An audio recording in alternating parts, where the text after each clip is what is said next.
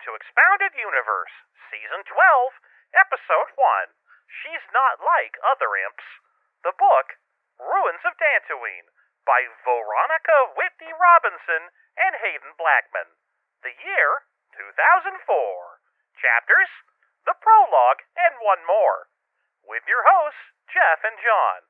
Okay, three, two, one, let's jam.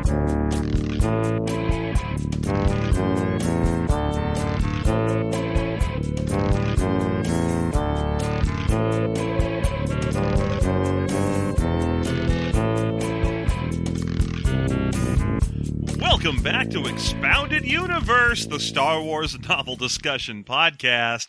I'm your host, Jeff, joined as always this week and every week by my good friend, your other host, John. John, how are you? I'm good.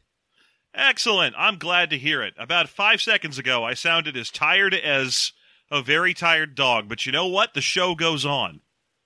Indeed, a very tired dog. I didn't want you to just say think tired as a dog, because some dogs are very energetic. Yes. Many dogs are like, rough, let us play. Yeah. In fact, I think you recently came into direct contact with a very energetic dog. Indeed. We have a brand new little puppy at the house named Dean. And Dean is a little puppy and has much energies. Mm-hmm. And likes to nose around in the backyard and leap on things and is very cute. Appears to be mostly German Shepherd, but with something else stuck in there as well. Oh, yeah. I mean, it's very clearly got some German Shepherd in there, but it's also much smaller than it would be as a pure German Shepherd as well. Oh, okay. So we're looking at like a German Shepherd light is basically the kind of dog. I, I kind of gathered that it wasn't, or that Dean here wasn't pure German from, uh, well, just from his lack of sheer will. Oh, yeah. He doesn't quite have that pure, piercing stare that you would get from a pure German. uh, well, I'm I'm uh, happy for you. I have I have had the brief chance to meet Dean, who is terrified of me because I was not in the initial imprinting meeting. But he is... Yeah. He is an adorable little fellow. He is indeed adorable. Uh, his limit was apparently three people, and after that he was like, nope, everyone else is an enemy. Yep, that seems to be the case so far, but it's okay. I'll win him over with power and guile. And wait, why don't I use power? That doesn't make any sense. Yeah, I think power. I'll, I think I'll just hold my hand out. To, yeah, well, I'll just display my ability. Like, maybe I'll get him front-side tickets to a basketball game or something that no one else would have been able to do otherwise. Oh, yeah, you're going to get him tickets to a, a basketball game and a limo, and you're going to set him up with his his dog crush. Yeah, exactly. And then, but he's like, he's like, but I don't trust you still. I'm like, yo, who did this? Respect the ring. And then I guess the the dog respects me now. That I don't really even want that. But here you yeah, go. Now that... you and the dog are friends. Hooray, I did it. So, John, we read a new, or we read... part of a brand new book. Indeed we did. We started in on The Ruins of Dantooine. Yeah, The Ruins of Dantooine, which, uh, not just that, uh, the full title of this one is Star Wars Galaxies, The Ruins of Dantooine, because, as I mentioned in the preview episode, if you didn't check that out, uh, this is the only book that is set in the original Star Wars M M O, Star Wars Galaxies. I, like, I understand sort of being like, ah, yeah, we want to sell our M M O to people, so we'll, I guess, have a book branded under that, but it's just, it's set during the same, like, original trilogy time period. So it's not like you had to say, like, oh, there's weird stuff that's in Star Wars Galaxies and it takes place in a different time, so you have to brand it differently. Like, like this is just a Star Wars story. Yeah, I mean, okay, I, I think I know why it's branded as Star Wars Galaxies. I, you know, ultimately, having read one and a half chapters of this book, I know why it's branded in Star Wars Galaxies. You see, there's two authors to this book. The first one... Uh, the primary credited author is a Veronica Whitney Robinson. The second yep. artic- uh, art author, excuse me, uh, is only a with credit and not a and also by everything like that, but with Hayden Blackman, who was the producer of Star Wars Galaxies at the time. So I'm guessing that this is at least partially vanity project for him. I, I can't say or that he for was, certain. No, he was just in there to be like, we got to Galaxies this shit up a little. Which, believe me, they didn't Galaxies this shit up a little. They Galaxies this shit up intensely. Galaxies up, intensifying. The book is shaking. Yeah, this is uh, a very uh, clearly a product of Star Wars Galaxies, although I don't know that you would notice if you hadn't either played the game or read about it a little bit. At least uh, early on. Probably not, because I think this is going to be an interesting uh, scenario here where you actually played that, mm-hmm. and I have no contact with it. Like, I know just barely anything, probably mostly Apocrypha, about Star Wars Galaxies. Yeah, I, I played Star Wars Galaxies for about, I'd say, two or three months at a time on three separate occasions. Uh, I was in the beta for it, so... Yes, I'm quite old. The beta was in two thousand two. Yes, I'm old. I was actually in the game when it went live around around the time of this book releasing, actually, around two thousand four, two thousand five for a couple of months. And then I know I stopped by again to check it out once back after they had changed everything, because apparently they, they unleashed two different major overhauls of the game over its uh, life cycle, both of which were wildly unpopular. Yeah, what I remember hearing as my very limited uh, Star Wars Galaxies knowledge is that it started out as just sort of pure sandbox nonsense without a lot of the more standard modern M M O sensibilities that you would think would be in there. Mm-hmm. And then most of the patches in... later on, when they did overhauls, was to make it more like a standard M M O. That is exactly right. Uh, when when I first started trying it, I mean, I, I'm skipping the beta here. I have whole stories about the beta, but when I first played it under live play, uh, it was, you know how every once in a while some total grog will try to announce a new M M O that they're working on? Like, there's a Pathfinder one in development that's been in development for fifteen fucking years now. Uh, mm-hmm. And every time they do it, it's always like, oh, it's going to be the first one that's a real world economy. If you see a building, someone built that building, and someone else can tear that building down. If you see farms, someone planted those farms, and and so on. Like, I, like they seem to believe that most of the world dreams of a game that's just life and just sucks, yeah. like like life sucks. Every time I see those ads for things for M M Os, they're like, you can go out and build a, a bridge and a house, and then maybe a war comes by and burns it down. I'm like, this sounds like garbage. Fuck you. I don't want to play this game. It sounds like hot crap. Even if you're like, basically they're aimed at a specific age of market, which is people who have fucking time on their hands to play an M M O and defend their fucking house, which... if you don't have the time, then you're just, every time you log in, you might as well start it over. Ugh. So this was definitely one of those games. It wasn't as bad with the PvP, like, like Minesweep Destruction, but basically the, the most of what you did was, oh, go out in the woods, take samples of trees, fight a little rabbit, make sure you stop by the cantina, because if you don't pick up the buffs from watching a dancer, that rabbit is going to murder you. Hmm, hmm. The same thing with a doctor. Some player is a doctor. You have to go to his office, and he shoots you with a probe beam, and you get five buffs. And then, without those buffs, a rabbit will fucking murder you. Uh, but some player has to stand in a in a pre-assigned doctor's office and be like, okay, click, here you go, you get your five buffs. The last time I played this game uh, on a private server, those were all automated jobs. They had not. This wasn't part of the the uh, the updates. People just wrote bot scripts. Ah.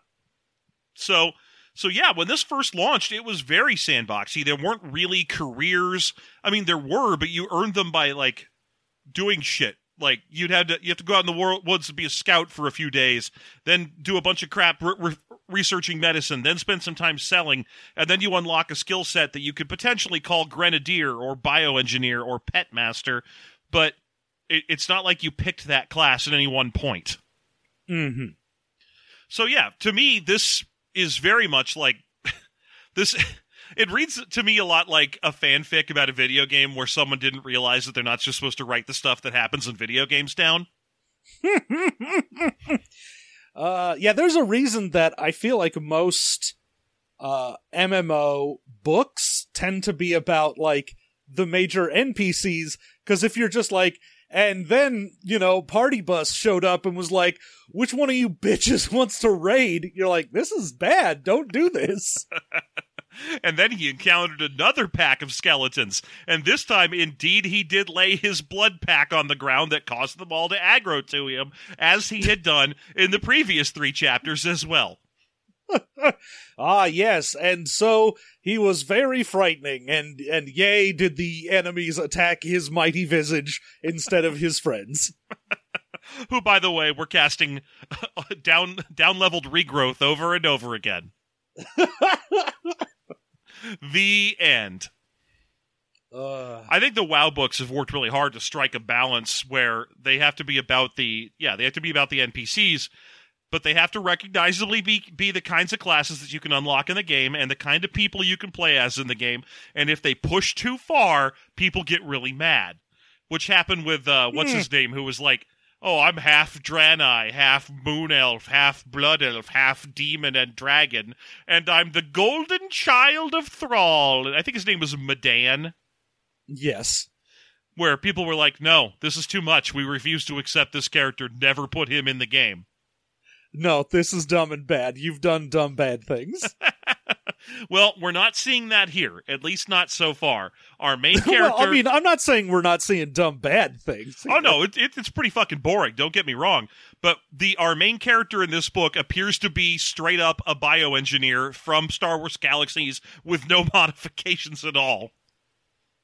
Yes. Okay, so we don't meet them yet. In for, instead, we're going to start with a prologue, which mostly is just there to... let us know this is a story about two people you've never heard of, uh, and also the time period in which this took place. Mm-hmm. So we start by meeting a guy named... boy, this book's got some names, let me tell you. Lomi Reg. Now, oh, Reg. Now, now Lomi Reg, which is spelled like ledge with an R, uh, is an Imperial Inquisitor. The pretty classic Imperial type, like, you know, straight back... filled up with secrets, exceptionally cruel to his underlings, ultra dedicated to the Empire. Uh, he's he's hanging out somewhere on some nice plainsy planet, looking out at, at interesting birds flying around and being like, hmm, yes, soon they will be hunted by evil cats. I like oh, when yeah. the evil cats hunt. Yeah, no, they're hanging out on uh, the Emperor's private retreat on Naboo. Right. It and... takes a second to establish it as Naboo, but it was pretty easy to guess. And uh, I I just, man, this character, Reg, is just the most stereotypical thing. Like, if someone said, hey, I need you to knock out an Imperial Inquisitor real quick for me, just write up something real fast, this is like the first draft. Only the most common things would show up. Like, he's just, ah yes, I love being evil. Let me internal monologue about how being evil is good. Oh, torture is fun. Ooh hoo hoo. Yes, and soon I shall torture again. Boy, I love the Empire. There's he gets really stuffy, like right away. It rains on him because Naboo rains often, and he's like, ooh, rain. It makes my outfit unappealing. I, I have distaste for the world of nature. Uh, this guy's, you know, he's very bog standard, uh, to the point where he encounters a mouse droid while he's walking around in this uh, retreat. And he's like, ew, it reminds me of a real mouse, a creature I find unpleasant. Mm-hmm. Yes, this is like a small vermin. And I like that the book also wants you to know that the reason that these are around is because the company that made them had a going out of sale li- or liquidation thing. Mm-hmm. And the Empire got a whole shitload of mouse droids for the cheap. Yeah, and we learn what mouse droids do in this book, where up until now I knew they just kind of bothered Chewbacca, and that was their full their full responsibility. Uh, this one unfolds a little arm and tries to clean a wall. Yeah, it's uh, they're they're little like cleaner droids. Like I guess they probably their their little square body things are empty, so they can like sweep up little bits of trash they find. Or I'm guessing like, they're super modular, and you can use them for all sorts of crap. They're basically just a radio controlled rectangle, so whatever you felt like putting in there, you can. Yeah, like a little soda or a Lunchable. Yeah, exactly. They're just lunch boxes on wheels, and you can use them for whatever idea you have for that, including mounting little arms in there so they can clean, like, below the knees of your palace if you want. Not above the... That's that's their limit, but we you have to get a higher droid for that. Oh, yeah. There's... There are levels of square droids that go around and clean different heights. And we finally figure out what gonk droids are for. they're, I, they're for gonking. Oh, actually, they are just batteries. I, I knew that. Uh, so, to give you an idea of how exceptionally predictable Lomi Reg is as a character, uh, he is wandering around the hallways waiting to talk to either the Emperor or Vader. We're not supposed to be sure. Uh, and he encounters a couple of Imperial guards who are perfect. But then he encounters a couple stormtroopers who are not, and they are having a conversation that is designed to let you know when this book is taking place. They're, they are saying, oh my gosh, I don't think they're going to build a second Death Star. I think this may be the beginning of the end if the first Death Star was destroyed, and there aren't already plans for more. Which seems weird, because, like, I can understand if you went, oh shit, like, the Death Star got blown up. That's huge. But to say, ah, well, everything would be fine if they had plans for another one of these things that got blown up. Like, that doesn't seem to be the confidence builder you imagine it to be. Well, just think about it this way, John. It would absolutely be the confidence builder you imagine it to be if you had seen the movies. Yes, had you seen that, you would have been like, oh, yeah, no, I get it. It feels like uh, Return of the Jedi is taking way too long to get here. I know, you are... Hang on, do the stormtrooper voice for me, John. Oh man, it seems like it's taking way too long to get here for the Return of the Jedi. Sir, I don't want to get trapped in Empire Strikes Back, sir. Aw. Anyway, like I was saying, you can get an idea of exactly how desperately predictable uh, Reg is as a character, because obviously he slimes up behind them and interrupts them to make them uncomfortable. Uh, oh yeah, and- because he has to, like... overhear them and go, oh, I won't make my presence known. I want to hear what they are saying, and then when I make my presence known, it will be all the better. Exactly. Oh. He has to do that, like, how dare you speak ill of the Emperor's will crap. I have in my notes, I this is great, because they're only separated by, like, six lines of notes. I bet he fucking sends him to Hoth, is my first note. And then about six lines later, yep. Well, yeah, because... obviously, he has to wait until he gets the opening for a good one-liner to jump in there, so he can't just, like, show up and be like, ah, you you stormtroopers, don't talk like that, that's blasphemy. He has to wait until someone is like, ah, let's give someone an opening to say something stupid. Yeah, so he basically hangs out behind them, somehow invisible, until they finally say the right thing, and then he pops in, oh, and he's yeah. like... because one of them is like, oh, talk like that's going to get you killed. And then Reg gets to pop in and go, or worse. Yeah, exactly. But he doesn't attack them or, like, immediately demote them or anything. Instead, he gets into conversation with them. He's just like, uh, you know, just so you know, it's not our job to know the Emperor's will. And you can rest assured that plans are still in place and the Empire remains as perfect as it ever has been and ever shall be. Right? And they're all like, yes, you're right. The Emperor has been perfect forever and also has lasted for... Wait, didn't the prequels come out before this book was written? I mean, we're on Naboo. we don't we, yeah. don't have, we don't have to pretend like the Emperor Empire hasn't existed for about twenty-two years. Uh, no, it's just the whole thing where he's like, yeah, and uh, you know, you only need to know what you need to know. If the Emperor is keeping secrets, then those are... good secrets to keep. And I'm like, yeah, yeah, I guess. I mean, I don't really know why a random stormtrooper would be like, I feel like the Emperor's keeping secrets from me. Like, yeah, yeah no shit, the Emperor's keeping secrets from you. You're a shitty grunt, and he's the Emperor. Yeah, yeah. Well, in any event, he doesn't get to his chance to necessarily punish them yet, because he senses the air changing, and he knows that a door opens somewhere. And out comes Vader. Yeah, now... our uh, our Inquisitor Reg is ever so slightly force sensitive because part of his job is hunting down and murdering any would-be Jedi. Mm-hmm. So he has the force sensitivity that lets him know when force users are around. And oh, Vader is so powerful in the force that when he even gets near him, it's overwhelming. He just can't even barely stand it. And he's like, yes, daddy, more. Anyway, uh, he is also obsessively obsequious when it comes to his betters in the Empire. So we get a long description of him kneeling and standing and wanting to flatten his robes down, but not flattening his robes down because Vader might notice him flattening his robes down. And wouldn't that be embarrassing? Man, uh, Vader doesn't notice shit about you right now. Vader I'm going to tell you that right now. Vader doesn't give a shit about fuck. So yeah, you can do whatever you want in front of Vader as long as it's not Jedi things. Yeah, if you show up and are like, oh no, he caught me adjusting my robe, Vader doesn't care. Vader is currently just hate fucking the universe and does not notice anything. Yeah. Uh, but Vader's basically like, hey, walk and talk with me. Let's do an Aaron Sorkin. And then they just sort of start wandering around the hallways. But before they can walk off, this is our moment where, where Reg goes, oh, wait, hold on. You two stormtroopers, I think I'll have you reassigned to the Hoth system. Yeah.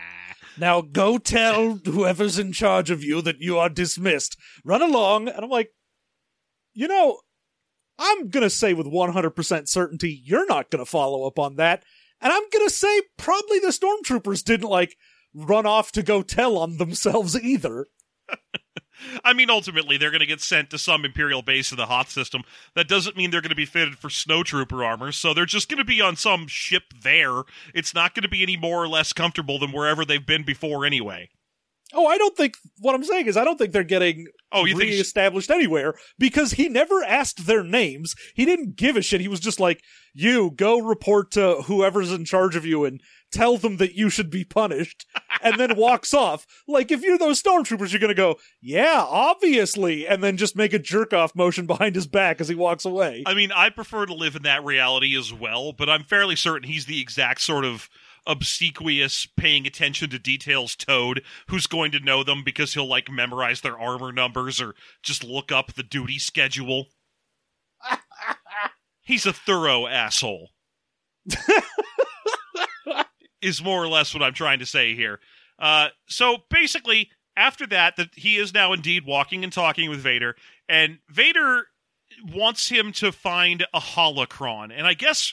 for the purposes of this book, and probably for that video game, holocrons are just U S B drives. They're not special magic Jedi things. Yeah, in this, it's just, hey, there's a holocron out there that's got a list of names of stuff. And I'm like, oh, okay. I thought holocrons uh... were like semi-sentient Jedi soul repositories. Are we, are we downgrading them to just U S B sticks? Okay. Yeah, I was like, I thought you used a holocron to, like, talk to an ancient master and have them respond to you like they would, not, you know, have your grocery list and a few M P threes. It's where I keep my porn so that I don't have to actually have it on my hard drive. On this holocron. It's still two D, don't get me wrong. Oh, yeah. It's, it's not like this makes it any better. It's just, you know... I don't want the wife finding my porn holocrons. Pornocrons, we call them. Uh, so, so I guess we're downgrading that. But you know what? That's not the first time in this book. I would have sworn up until I read this book that the Emperor was born on the planet Biss. Uh, I read that back in the day, and apparently when Naboo was introduced, that was retconned, and now Palpatine is from Naboo. Yep. That they just had to be like, sure, you know what? That's where he's from. Who gives a shit? Yeah, I think that's a retcon, because I'm I would swear that I read previously that his homeworld was Biss. I mean, that word's in Biss. My head for some fucking reason. Yeah, well, who knows? So I don't. So, so Reg hasn't been assigned to go find the holocron himself. It's his responsibility, but he's dispatching his best and top person to go do it instead. Don't worry, we Vader. We have our top men. Top men, Vader. Top men. Uh, there's not even a suggestion that Reg would go deal with this himself. Oh, no. He's an inquisitor. He's not about to go, like, harrying off across the galaxy on a space adventure. His job is to wait until someone is like, hey, we found a guy. And he's like, good, bring him to my torture office. So, basically, Reg walks and talks with Vader for a while until Vader gets so mad at this holocron thing, not at Reg. Reg is perfect throughout the course of this chapter, but just mad about the holocron thing in general, that he just begins involuntarily force choking anyone near him at the moment. Oh, yeah. He's just like, oh, if if those rebels manage to get that holocron and we don't, because the holocron has information on rebel sympathizers in high imperial positions. Yeah, it's a list so, of potential defectors. It's, well, it's people that are helping the rebels in key positions. So yeah. If that were to be found by the Empire, they could root out everyone who was pro-rebels, and then they wouldn't be able to get, like, the high-end money or information or all the stuff that the rebels currently need. What I'm not sure of is who made the list, because the the rebels are looking for it, too? Yeah, it's a weird, like, he says that they lost it, so I'm I'm like, did you guys somehow find out, like have someone weed out who these people were and then write it down in a holocron and then lost it, and but then also let slide that the, it's out there so the rebels want to find it, but also you don't know where it is because... I mean, are we sure that the rebels made the list in the first place? I mean, number one, why are they making no, the list? No, that's what on- I was saying. Is yeah. I think it's some, like, uh, uh, an Imperial agent found out, like, all of these names and was going to bring it back. Right. I-, I was wondering if maybe a third party made the list in the first place. It was some, like, you know, smuggling or Black Sun type organization that was assembling this list to sell it to the highest bidder, but then they lost it somehow. But in any event, both sides really want this list. So much so that, obviously, Vader drops very obvious threats that he will kill if he does not get the list. Oh, yeah. Just the the thought of not getting that list is like, oh, no, Reg is gonna die now. Like, it's not even just force choking. Like, apparently, he can feel, like, his heart being stopped by Vader. Yeah. So it's... It's just Vader is so angry he begins force murdering anything around him without even realizing he's doing it. Now, eventually, Vader calms down and realizes what's happening. He doesn't, uh, like, apologize. He's fucking Vader. He just stops doing it. Uh, and then he does what is probably the most convincing little bit of business in the in the book so far, where he's just like, now go get me that thing or else. And then he lifts one finger and just shakes it once. And I was like, oh, that is actually a pretty classic Vader move. Oh, yeah. I mean, throughout this entire little prologue, I had James Earl Jones in my head doing the voice, and I was like, you know, the lines that they give him and, like, the little bits of this is like, oh, he shakes his finger or he, like, spins and his cape goes after him. I'm like, yeah, this is very Vader. Yeah. Like, you got Vader down pretty pretty solid in here. Yeah, I was going to say, this is good Vader. It's a shame the book's not about Vader, because they did a good job on him.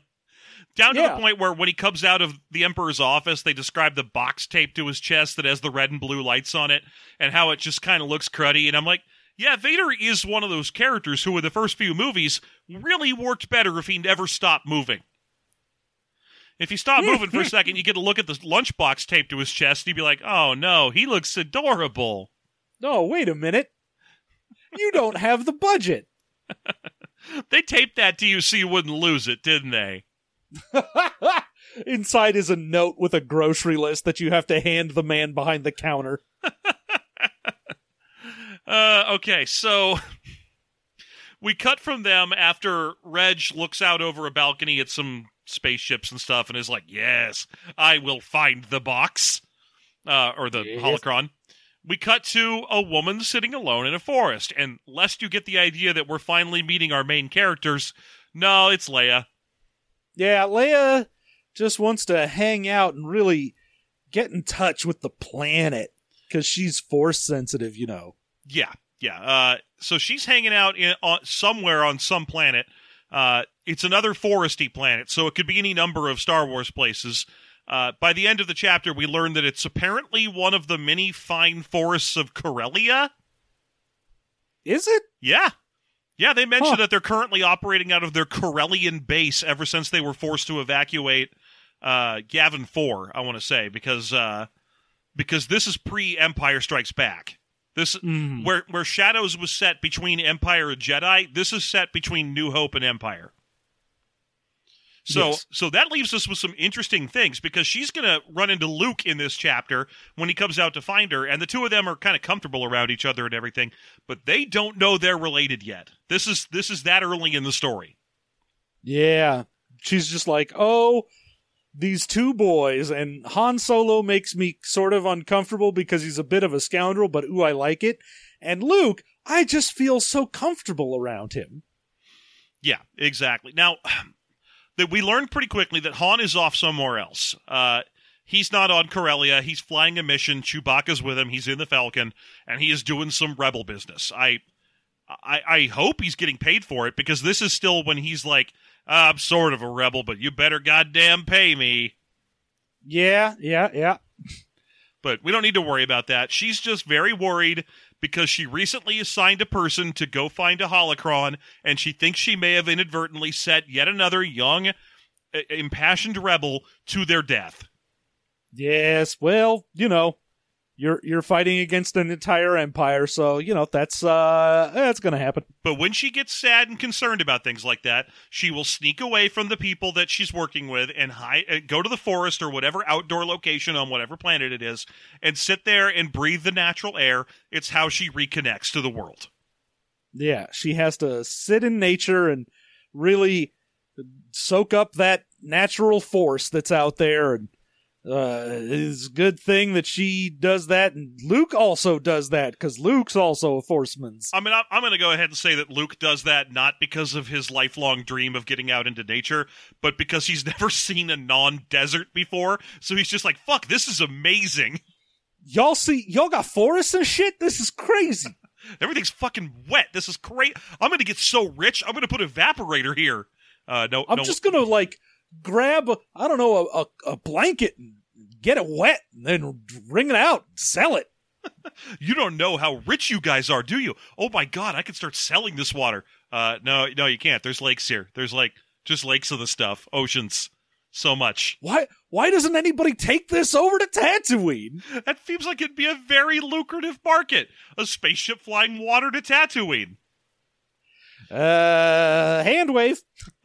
Anyway, so that I also... holocron, huh? That holocron. Yeah, we need to find it. It's got a list of uh, sympathizers, and I sent a, a very promising young agent to go and find it, but we're not going to learn his name at all yet. Not yet. I don't think we learned the name of of uh, Reg's agent either, because it, I don't. Dusk Mistflyer doesn't make any sense as a, a, a high level agent, so I think. I think we're, we haven't met either of the characters that were introduced in this prologue. Oh, no. Uh, we do, I mean, I'm one hundred percent certain that we are introduced to the Rebel one, just we don't get his name. Yeah, no, I'm pretty sure you're right I there. Think he's the the one flirting with her. Yeah, he's the face in the crowd. That that That is definitely correct. Uh, the last thing I wanted to mention about the prologue before we leave it behind is the point where Leia decides to kind of expound on why the rebellion is different from the Empire, and she mentions it's because the Empire is overly reliant on technology and prefers to trust technology over people. Okay. And I found that kind of fascinating, because I feel like she's pulling that out of her ass, and it's never been a part of the Empire storyline before. No, I mean, I I can kind of see that as far as like, oh, you know, instead of relying on the fact that they're like, oh, we've got overwhelming force with the stormtroopers or whatever, they're like, no, what we need is a Death Star, a technological thing to be uh, our our main big bad thing. I mean, I'm not going to call you wrong, but I am uh, going to point out that the first thing that the Empire really ever kind of did was drop having a robot army in favor of having a living army. It's true and dumb. So I, I don't know if... Uh... But yeah, anyway, it's it's just kind of a weird point for I, I I think she's just grasping at straws to come up with ways that they're different. And it would have been very easy to say, oh, they're obviously different. They build mile-long spaceships and blow up planets. Yeah, uh, you know, there's a difference between us. You see, they're fascists, and we want to shoot them. Yeah, would have been much simpler. Anyway, now it's time to jump over to the beginning of the story proper. We're on some transport ship, hanging out with a brand new character, Dusk Mistflyer. I think we could just call her Dusk, though. Oh, Dusk Mistflyer. Dusk Mistflyer is just the anthropomorphic personification of I'm not like the other girls. Yes. Uh, now, first of all, let's talk about the name.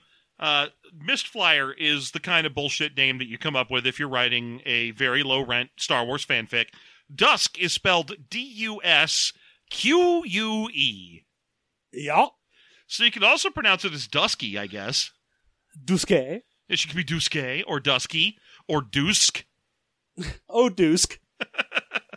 Or Duskew. Yeah, her last name should have been Oop. Then she could be my little Dusk Oop. You don't know what she's got. Maybe that's her middle name. Maybe. Uh, this is, well, anyway, John is absolutely right. She is the living, walking, talking, not like other girls. Uh, we learn right away as she describes herself for the benefit of the audience. She's an imperial oh, yeah. bioengineer, but unlike having, or basically having noticed that women aren't too popular in the Empire, she does everything she can to reduce her femininity. Oh yeah, she doesn't like dresses. She thinks those are stupid and impractical. Why, you can't even climb a tree in one of those. You know, I have four older brothers, so I learned how to be tough and fight. That's that's me. I didn't learn how to fight just because I wanted to fight. I learned how to fight because I had men. Men I mean, taught me how to be cool. I mean, I want to be careful with describing the character because I get, I get the impression that there's a fine line between the I'm not like other girls stereotype and the generic I am a tomboy stereotype. No, it's the fact that it is... It's not just, oh, I'm a tomboy. It's... I need to let other people know that I am not like other girls. Yeah. And part of the whole, I'm not like everyone else, I am a strong female, is I had several brothers and that's why I know how to fight. Like, that is one of the biggest cliches ever for that sort of thing. Yeah. And also, I mean, it's jumping ahead, but there was a point before we even, she even like gets sort of flirted with by a guy in the crowd a little bit where I was reading this going, if we don't have a scene later in this book where mm-hmm. she is forced to wear a dress and then her love interest is like, wow, you look amazing. And then she blushes and likes it, but she's like, don't get used to it. I'm still quirky and, and a manic pixie tomboy. No, I mean, you're not wrong, and she does, even without having to do the actual, you know, uh, she's all that dress reveal scene, we do get a scene where someone in a crowd winks at her and she immediately blushes and then gets mad at herself for blushing. She's like, oh, I'm so strong and independent, but the second any boy shows me any sort of attention, I'm like, oh, tee-hee. Yeah. Well, luckily for us, we don't. She doesn't have to meet a cute boy right away. Uh, first, she meets an Ithorian, an old companion of hers from her bioengineering department. Uh, a hey, big... it might be a cute Ithorian. You don't know. Hey, I do know that there's a point where he's described as smiling out of one of his two mouths, which has got to be a fascinating sight. You know Ithorians. We've talked about them on a number of occasions. They got them big, floppy, detachable sand dicks. Yeah, uh, this but then one is... also two mouths, one on either side of their head. Yeah, so they talk in stereo all the time with themselves. Uh, this one is named Tendau Nandon, and he is an imperial bioengineer. So I guess, well, it, you know what? It's one of the things that's part of Star Wars Galaxies. There were eight races you could play as, and Imperial and Rebel were just factions you could earn uh, points with. So there was nothing ah, stopping yes. you from being a Trandoshan uh, stormtrooper in that game. Yep, and so they were just like, yeah, sure, of course an Ithorian would be a high-ranking bioengineer in the Empire. That makes perfect sense because it can happen in the game. Anyway, here's Nintendo. It's got to make Momon Nadon feel like shit. Indeed.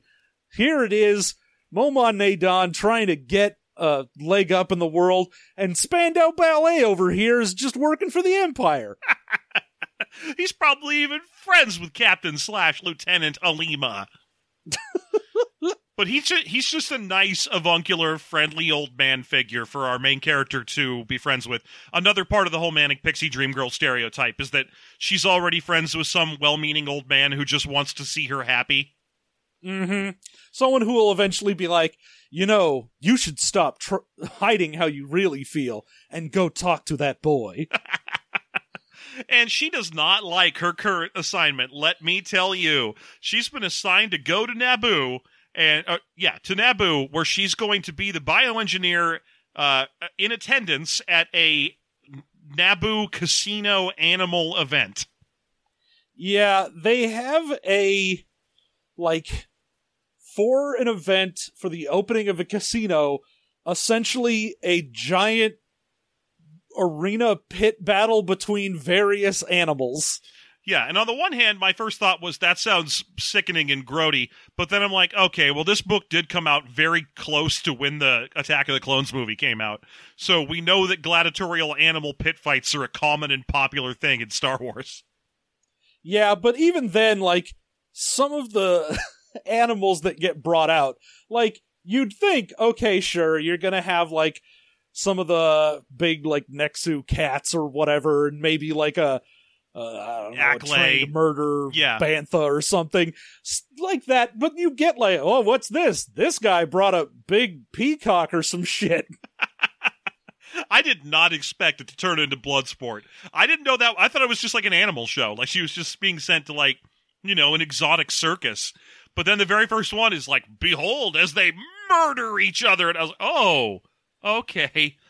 But yeah, for some reason, I thought this was going to be like, a livestock auction? I don't know why I thought that when they first got there, but I was like, oh, okay, they're just here to, like, look at various specimens of things that are for sale and, like, take notes on them or whatever, and that's fine, sure. I but then it was, it was like, and now murder time! Yeah, I thought it was gonna be, like, Space Tufts. Like, they were gonna go, like, and now, with his show name, Fluffles Scruffles Truffle Doof, it's a Rancor!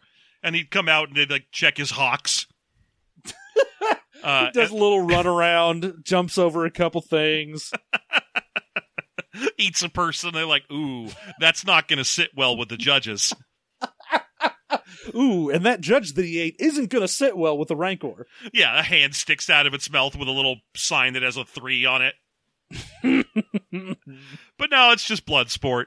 But she doesn't, her her problem isn't with the blood sport aspect of it. She just thinks being assigned to go to Naboo and take genetic samples from fight animals is a boring newbie assignment that she only got because she's a girl. Well, I mean, she also does have a problem with it. Throughout the thing, she's like, I don't want to watch these animals murder each other. They're awesome, beautiful, exotic animals, and I'm just watching them get torn apart. And, uh... Tendau is like, yeah, I also don't want to watch this. I'm an Ithorian and love nature, and this is some bullshit. She even makes a point of saying that it must be weird for him to walk around on a planet because most Ithorians live on floating city ships that never touch the ground. Oh, yeah. I, and I know that's true, but I can't imagine it makes it hard for them to walk on ground. Like, their ships aren't low gravity. They're just flying. Oh, yeah. I mean, I guess it would be... This must be weird for you to be walking on dirt, maybe? I mean, and for him to just be like, no, obviously it isn't. I've been in the Empire for like ten years. You know, they send me to do projects on things, and because I'm a bioengineer, most of them are, you know, having to do with nature. Thanks for making wild assumptions about my whole ass species, though. My whole oh, ass species? I can't stay mad at you. You're not like other girls. Uh, look at you with your paint-covered overalls. You're not like the other girls. You've got a ponytail and glasses. You're covered in paint. Anyway, a bunch of named animals come out, and I guarantee you, even though I don't know off the top of my head because I didn't play the game for an extended period of time, every one of these is just some recolored sprite from the M M O. Because the, they keep, and they keep telling us as much. They're like, and out comes an Ulkac. It's basically a Tauntaun, but it's from Tatooine and is pink and blue. Huh. And I'm like, yeah, I... we get a few of those. I was surprised that this was a whole like, ah, yes, and now a bunch of like murder beasts to murder, and no one brought a Rancor. Yeah, no one brought a Rancor, although there was a different Dathomir animal. Uh, Indeed, in they... the finals, no less. And of more interest to me was that she knew that that animal was from Dathomir, and that uh, and that Rancors were also from Dathomir, because courtship of Princess Leia won't happen for seven years, and that's when everybody in that book is like, "Holy shit, Rancors have a home planet? What?" And the at this point in in Empire, Imperial history. Uh, Warlord Zinj is still technically in the Empire and is in charge of the sector with Dathomir in it, and he cannot set foot on it because he'll get murdered by Gethzerion. So how the fuck does she know any of this? Uh, it's because she's read the books, I think. Indeed. But yeah, there's a big Dathomirian elephant that's there that's just, it's, it's herbivorous, but it could be ordered to stomp on other animals. Yeah, I got the the sort of idea that it was like, oh, this is a like a small Brontosaurus because it's got yeah. a big long neck and it's just stompy and huge, and yeah. in the finals it has to fight a murder mosquito, what might as well be a dragon from the description of it. But yeah, right away she she gets a front row seat and she's supposed to watch, and I keep wondering, when's she going to take genetic samples? These animals are dying really fast and she doesn't seem to be taking genetic samples. Oh no, she's just here to observe and note their behaviors. But as she's sitting there, she loses track of time and starts thinking about her own past. Lucky for us. Uh, and she is from the planet Talus, which is one of uh, the five planets that make up the Corellia kind of planetary diaspora. Yes. Uh, so that means that she grew up around not just humans, but I believe Talus is, has, has a lot of drawl on it, uh, if not a lot of the other one, the otter ones. Uh, so she's, you know, she grew up on a uh, an egalitarian, non-imperial planet, but the Empire showed up during her life and started throwing their weight around, and her dad died working in an Imperial factory. Yeah, he just worked himself to death toiling in a factory, and And her brothers went, and when they got older, they went to work in the factory, and she was like, no, I'm going to study and learn, because I, I got to get out of this town. I'm I'm not like the other girls here in this town. Now, she was the, the, the third of four children. She had two older brothers who went into the factory and became factory workers like her dad, and she had a little brother who joined the Empire but immediately died in flight school. Yep. Uh, and her mom has become a hollow shell who is not interesting anymore, according to her and her own story. Uh, and and then she just leaves, and she goes to the only place in the world that's or the galaxy that's bothering to hire bioengineers anymore, the Empire.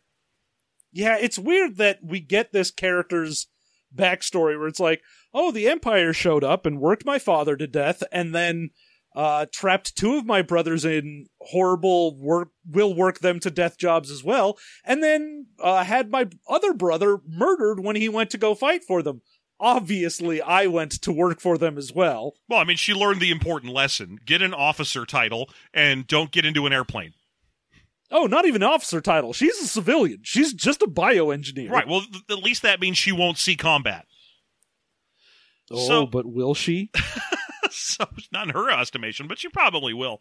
But here's my favorite part, because when she's done talking about her childhood, she moves into her, like, career backstory, which is pure Star Wars Galaxies. Hmm, hmm, she's like, hmm. she's like, oh, what I what I had the hardest time with was the organic chemistry studies on one through four. What do you know? Those are the four talent trees you have to unlock to be a bioengineer, along with, but I did excel in scouting. Yes, because you have to go through up the first three trees of Scout to become a bioengineer. Ah, yes, I was so good at survival skills.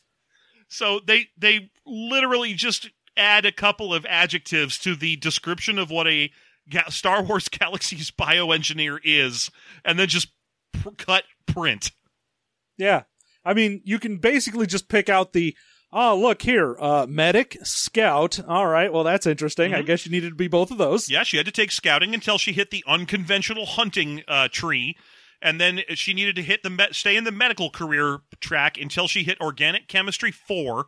And then she gets access to the bioengineer tree, which is what she's stuck in, that allows her to take genetic samples from animals and craft med packs. Mmm, med packs. I certainly hope she crafts one later on in this book. Well, we'll keep our eyes open for it. The uh, the bioengineer was a rare hybrid class in the original Galaxies M M O, where it was both useful in and out of combat because they were they made so much medical equipment, but actually did have some gun skills as well. So, uh, mm. so we will get to see if all of this stuff, where it's not only is it just giving us a laundry list of animals from the ga- the game, but now just the career path tr- choices for a, a starting bioengineer character. Mm-hmm. It's just great. Now, my favorite part of this sequence is when they they start hauling out some animals to have them murder each other, and they bring out a Zuckabore, which I can confirm was in the game, and a Womp Rat. And she's like, well, that's a dumb matchup. That Zuckabore is going to lose to that Womp Rat right away. And some person behind her is like, I don't think that's true. I put a lot of money on that Zuckabore. He's way bigger. And she's like, whatever. And then, obviously, the Womp Rat instantly kills the boar. Well, yeah. Well, not instantly, but it's very like, quickly. Yeah, the boar charges, and it's like, ah, but the Womp Rat is quick and has big old sharp incisors, so every time the boar charges, it just jumps out of the way and gores the boar. Yeah. Also, it has electrical powers, and the boar is weak to that. Yeah, obviously. And then it goes blasting off again. But here's this is the reason this is my favorite part.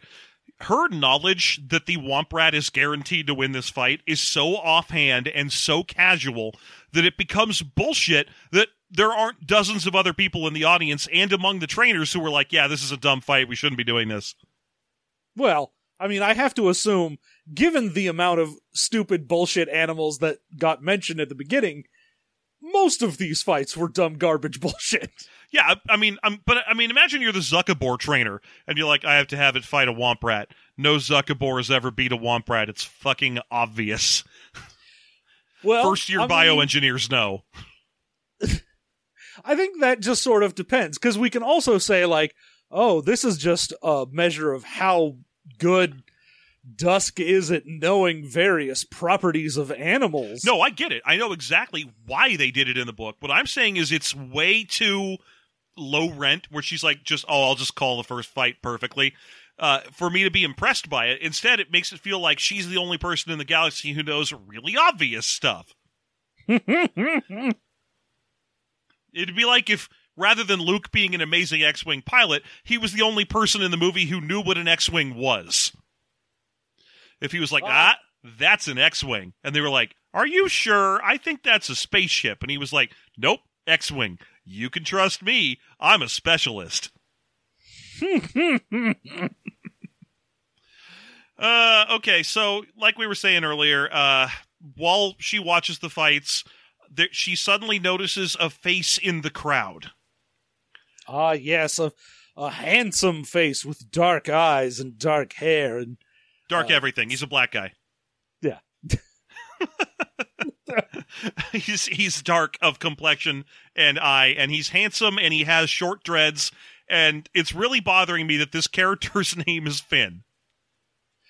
Uh, I mean, we don't get his name here, but it is for sure Finn. Yeah. Finn Darktrin. Well, that's good, at least. At least he doesn't have the same last name as Finn from the movies, which is... Nothing. None. He doesn't have one. Might be Darktrin. Oh, fuck.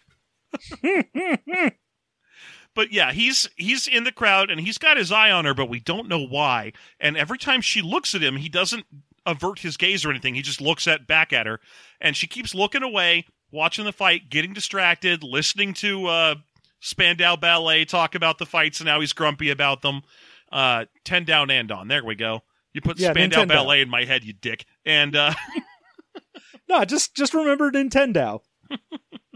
Okay, I'm back up to speed. Nintendo. uh, okay, so... But... Dusk does what Nintendo-doesn't. Nintendo-don't. I like Nintendo-doesn't, though. That's great. I know, right? Come yeah. on. Okay, so eventually she turns around to look at this guy again, and he just openly winks at her. He's like, hey, how you doing?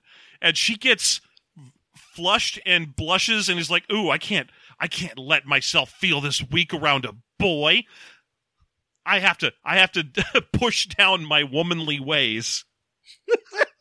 I I've... just, I love that her reaction to multiple times during this event when she looks behind her, and this guy isn't watching the matches at all, is just already staring at her. Mm-hmm. And you gotta be like, yeah, no, there's no point where I would be like, oh yeah, he winked at me, that's hot. I'd be like, for the past hour, anytime I have looked behind me, he has been looking at the back of my head.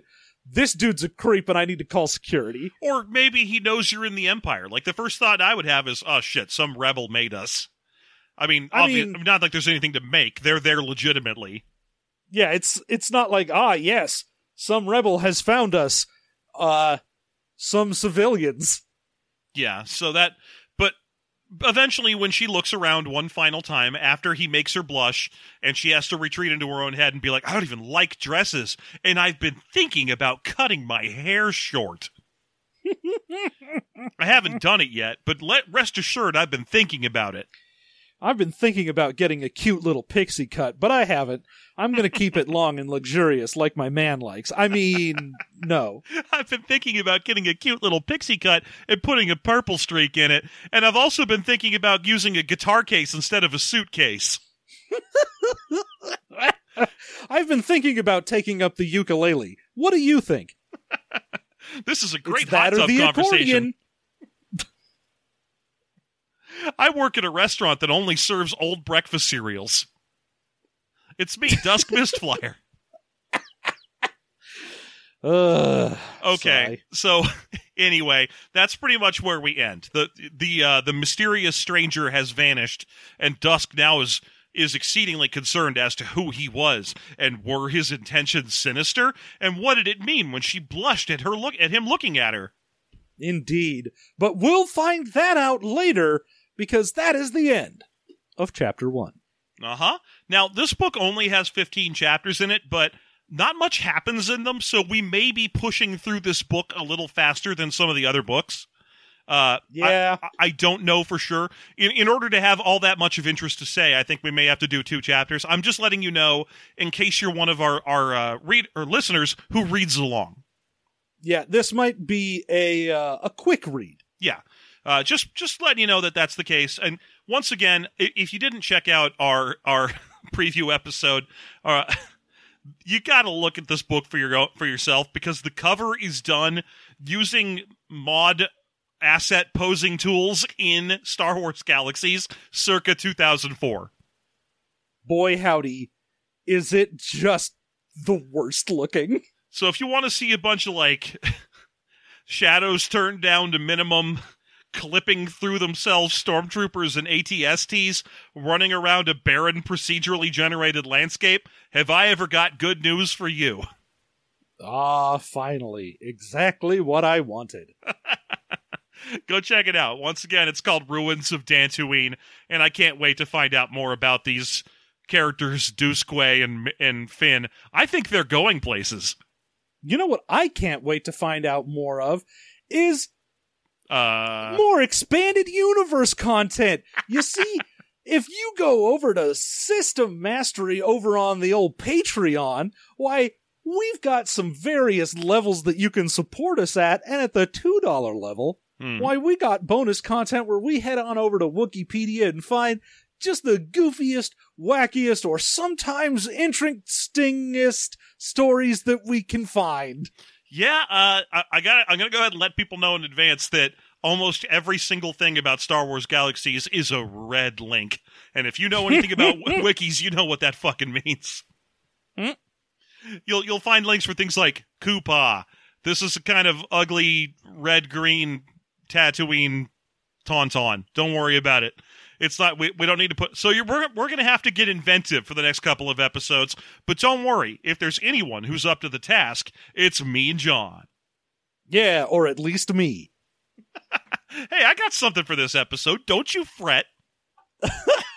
I never fret. Okay, good. I wouldn't want to hear about you fretting. It's bad for your blood pressure.